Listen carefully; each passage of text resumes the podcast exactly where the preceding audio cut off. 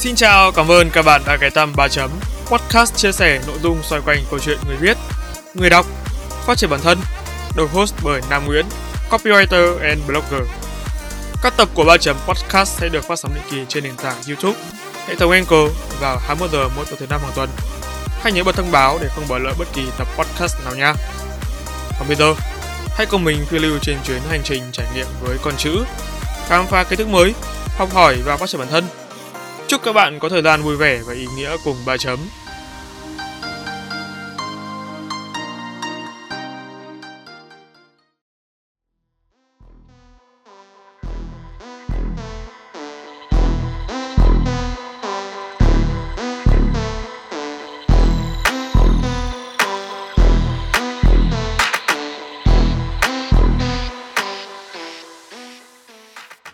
Bạn có biết ngày Valentine tại Nhật Bản là một sự kiện thương mại lớn, bắt đầu từ tháng 2, ngay sau khi ngày ném phạt đậu Sesabon kết thúc. Vào ngày này, bạn sẽ thấy tại xứ sở mặt trời mọc có hàng tấn chocolate được trưng bày khắp mọi nơi trên khắp phố phường. Tuy không đen tối như Valentine đỏ, thế nhưng mà nguồn gốc và ý nghĩa ngày Valentine tại xứ Phù Tang cũng không thực sự mờ hồng. Đó đó vẫn phảng phất không khí của sự nặng nề, nguyên tắc trên mức cần thiết một đức tính đã tạo nên thương hiệu của người Nhật. Vậy rốt cuộc, ngày Valentine 14 tháng 3 có những lịch sử và sự thật thú vị gì? Hãy cùng 3 chấm khám phá ngay trong tập podcast này. Ok, 3 chấm on! Phần 1. Lịch sử ngày lễ Valentine Đầu tiên chúng ta cần thống nhất với nhau về cách hiểu duy nhất của khái niệm Valentine trắng. À không, Chính xác phải là ngày Valentine tại Nhật Bản với tên gọi đúng là White Day. Lịch sử ngày lễ Valentine tại Nhật Bản thực tế không có nhiều điểm khác biệt như Valentine đỏ truyền thống của thế giới. Theo Bộ Thương mại Hoa Kỳ, White Day thực chất là phát minh của một cửa hàng bánh kẹo nhỏ tên là Ishimura Masendo thuộc vùng Hakata vào những năm 1970. Cho đến năm 1977, một giám đốc điều hành của công ty, ông Zengo Ishimura, khi mà đang đọc tạp chí dành cho phụ nữ thì vô tình ông nhìn thấy một thông tin thú vị. Theo đó, thông tin này được đề cập trong bức thư viết bởi một người phụ nữ với nội dung Thật không công bằng khi đàn ông nhận được sô-cô-la từ phụ nữ vào ngày Valentine đỏ, còn họ thì không. Nhưng người đàn ông cần làm điều tương tự với chúng ta. Cho chúng ta thứ gì đó đại loại như là kẹo dẻo hay là khăn tay. Đánh hơi thấy cơ hội kinh doanh béo bở trước mắt, giám đốc Ishimura cho rằng nếu như phụ nữ cảm thấy hạnh phúc hơn khi nhận được những món quà là kẹo dẻo gợi ý từ bài báo Vậy tại sao chúng ta không tạo ra một ngày lễ đặc biệt dành riêng cho nam giới để tỏ lòng biết ơn với phái nữ? Nghĩ là làm. Ishimura lập tức cho sản xuất ra sản phẩm Marshmallow, tên loại kẹo dẻo có nhân sô la bên trong như một món quà ngày mới nhằm thể hiện cho tình cảm kia. Sau đó, trong một cuộc họp của công ty, anh ta đã yêu cầu các nữ nhân viên chọn một ngày để phụ nữ được nhận món quà này. Cuối cùng, 14 tháng 3, đúng một tháng sau ngày lễ Valentine, được chọn năm 1978 với sự hợp tác của cửa hàng bách hóa địa phương tên là Iwataya. Ngày Valentine đầu tiên của Nhật Bản được tổ chức dưới cái tên là Marshmallow Day. Tuy nhiên, gần như ngay lập tức nó đã được Iwataya đề xuất đổi tên thành White Day. Và rồi đến những năm 1980, White Day đã trở thành tên gọi phổ biến khắp Nhật Bản với sô cô la trắng cùng các món quà được bày bán rộng rãi. Thậm chí, sự bùng nổ của White Day mạnh mẽ đến mức nó lan truyền sang cả Đài Loan và Hàn Quốc biến hai đất nước Đông Á này trở thành những quốc gia tiếp theo ủng hộ phong trào. Từ đây, Hiệp hội Công nghiệp Bánh kẹo Quốc gia Nhật Bản cũng chính thức công nhận White Day là ngày lễ Valentine chính thức tại Nhật Bản, mang ý nghĩa đền đáp quà tặng của người đàn ông dành cho phụ nữ dịp Valentine đỏ cách một tháng trước đó. Theo Kaori Soji, một nhà văn, tác giả người Nhật cho rằng White Day là ngày lễ yêu thích của cô.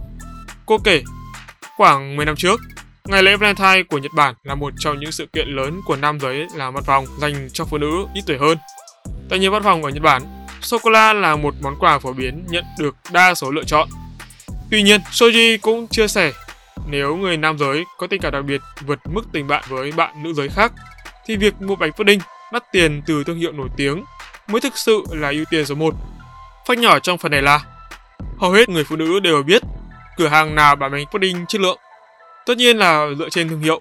Chính vì thế, nếu để gây ấn tượng thực sự với nửa kia, thì người nam giới phải đích thân đứng xếp hàng và nếu tốt hơn thì phải chụp lại bức ảnh để chứng minh mình đã thực sự đứng ở đó. Bởi theo quan niệm của người Nhật, đó là minh chứng xác thực nhất cho tình yêu của nam giới dành cho nữ giới.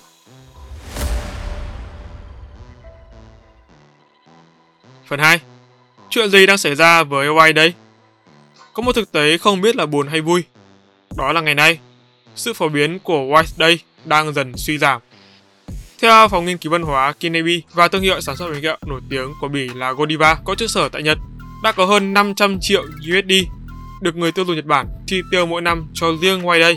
Khảo sát do Macromi thực hiện vào năm 2015 cũng cho thấy ngân sách trung bình của người phụ nữ đi làm tại Nhật Bản từ 20 đến 49 tuổi cho sô-cô-la trong ngày này là 4.986 yên, tức 45 USD. Điều này dẫn đến tác động tiêu cực lên nền kinh tế và chúng được lý giải bằng hai lý do sau. Thứ nhất, do người Nhật rất ưa chuộng các sản phẩm chất lượng cao.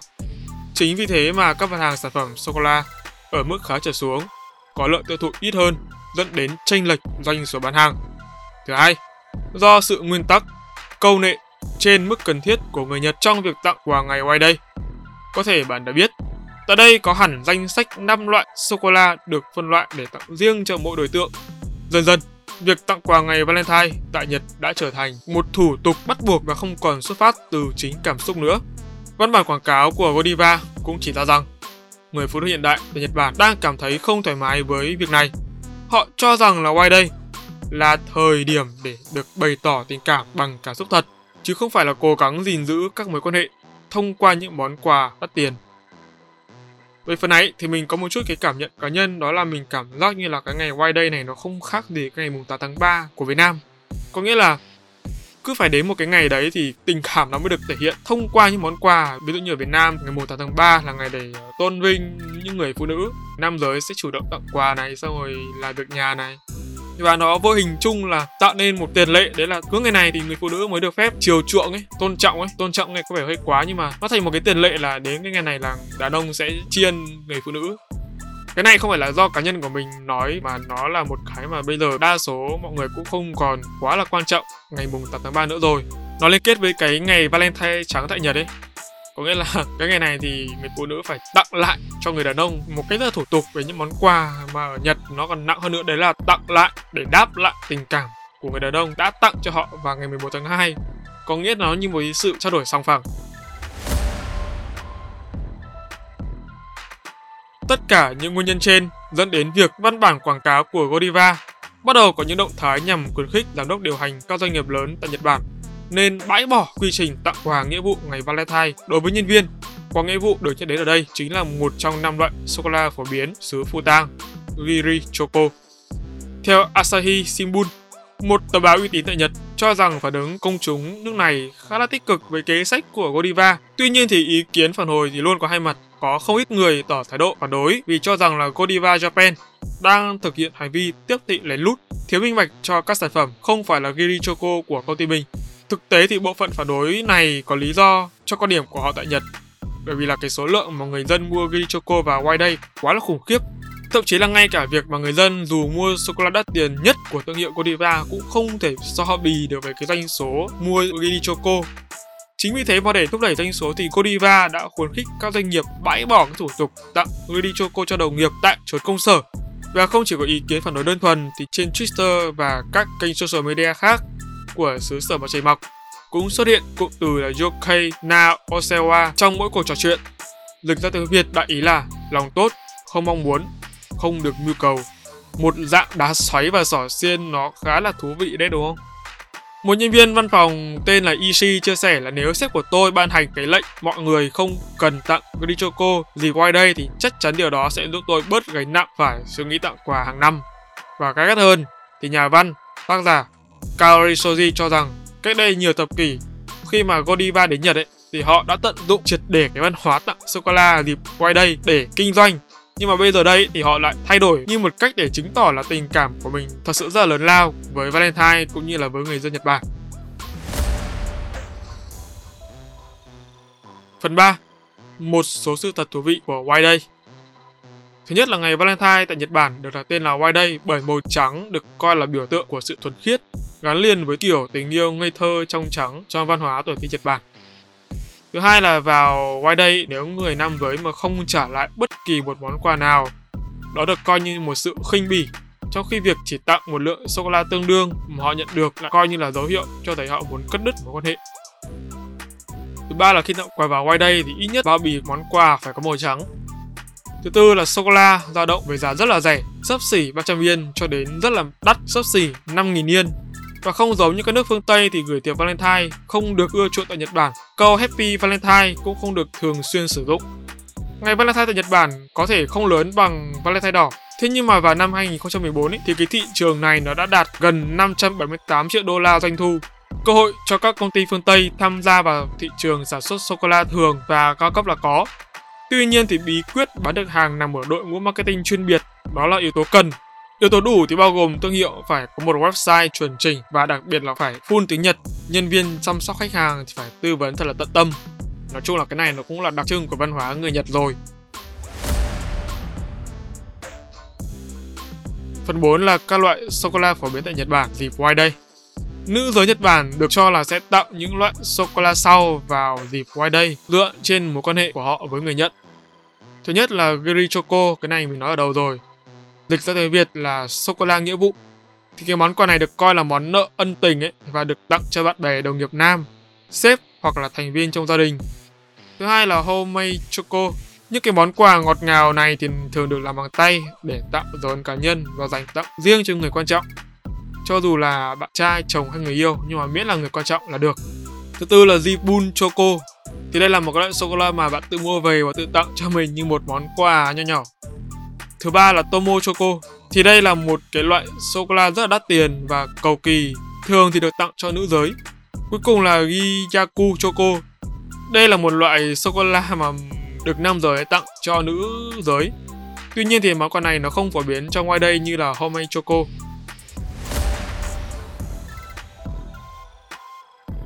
Phần 5 đó là những thay đổi trong dịp White Day tại Nhật Bản.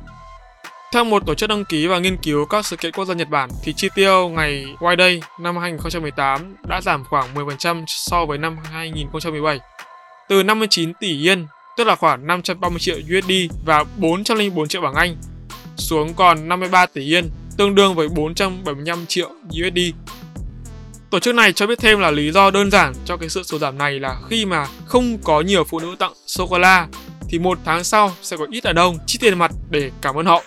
Và theo Mayumi Nagase, giám đốc sản phẩm công ty bánh ngọt và sô cô la có trụ sở đặt tại Tokyo cho biết là ở Nhật ấy, thì White Day là ngày quan trọng thứ ba chỉ sau lễ Giáng sinh và Valentine đỏ. Bởi tại Nhật Bản thì rất nhiều người ăn bánh Giáng sinh. Tiếp theo là Valentine đỏ.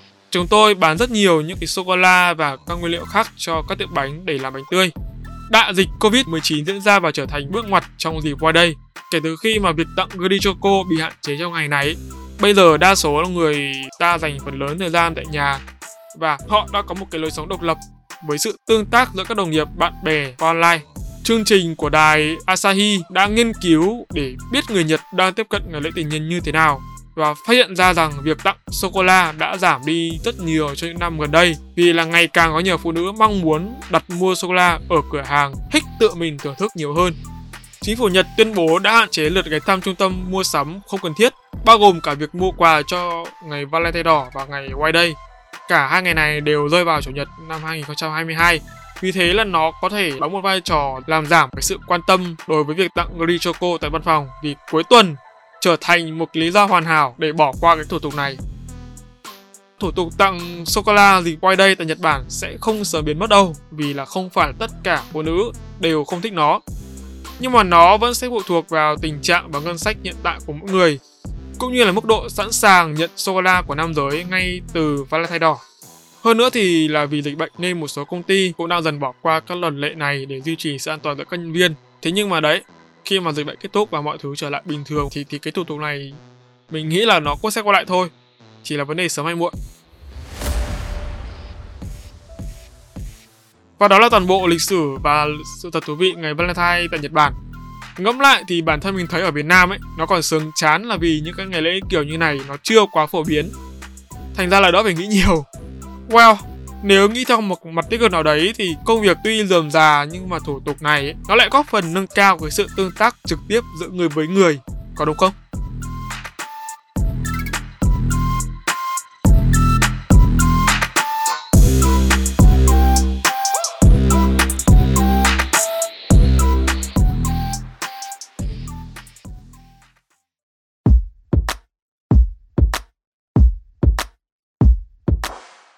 Cảm ơn các bạn đã lắng nghe 3 chấm podcast.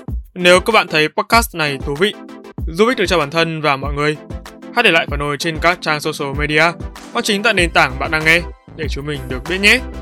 Việc làm nhỏ này của các bạn vô cùng cần thiết để 3 chấm chúng mình có thể cải thiện tốt hơn nữa chất lượng các tập podcast trong tương lai. Đừng quên vào 21 giờ mỗi tối thứ năm hàng tuần, bạn sẽ có hẹn cùng 3 chấm trên các nền tảng phát hành podcast như YouTube, Google, Apple, Spotify và nhiều hơn thế nữa. Hãy nhớ đặt lịch để không bỏ lỡ cơ hội được lắng nghe những chia sẻ bổ ích về kiến thức chuyên môn từ ba chấm nha. Còn bây giờ, xin chào và hẹn gặp lại. 3 chấm off.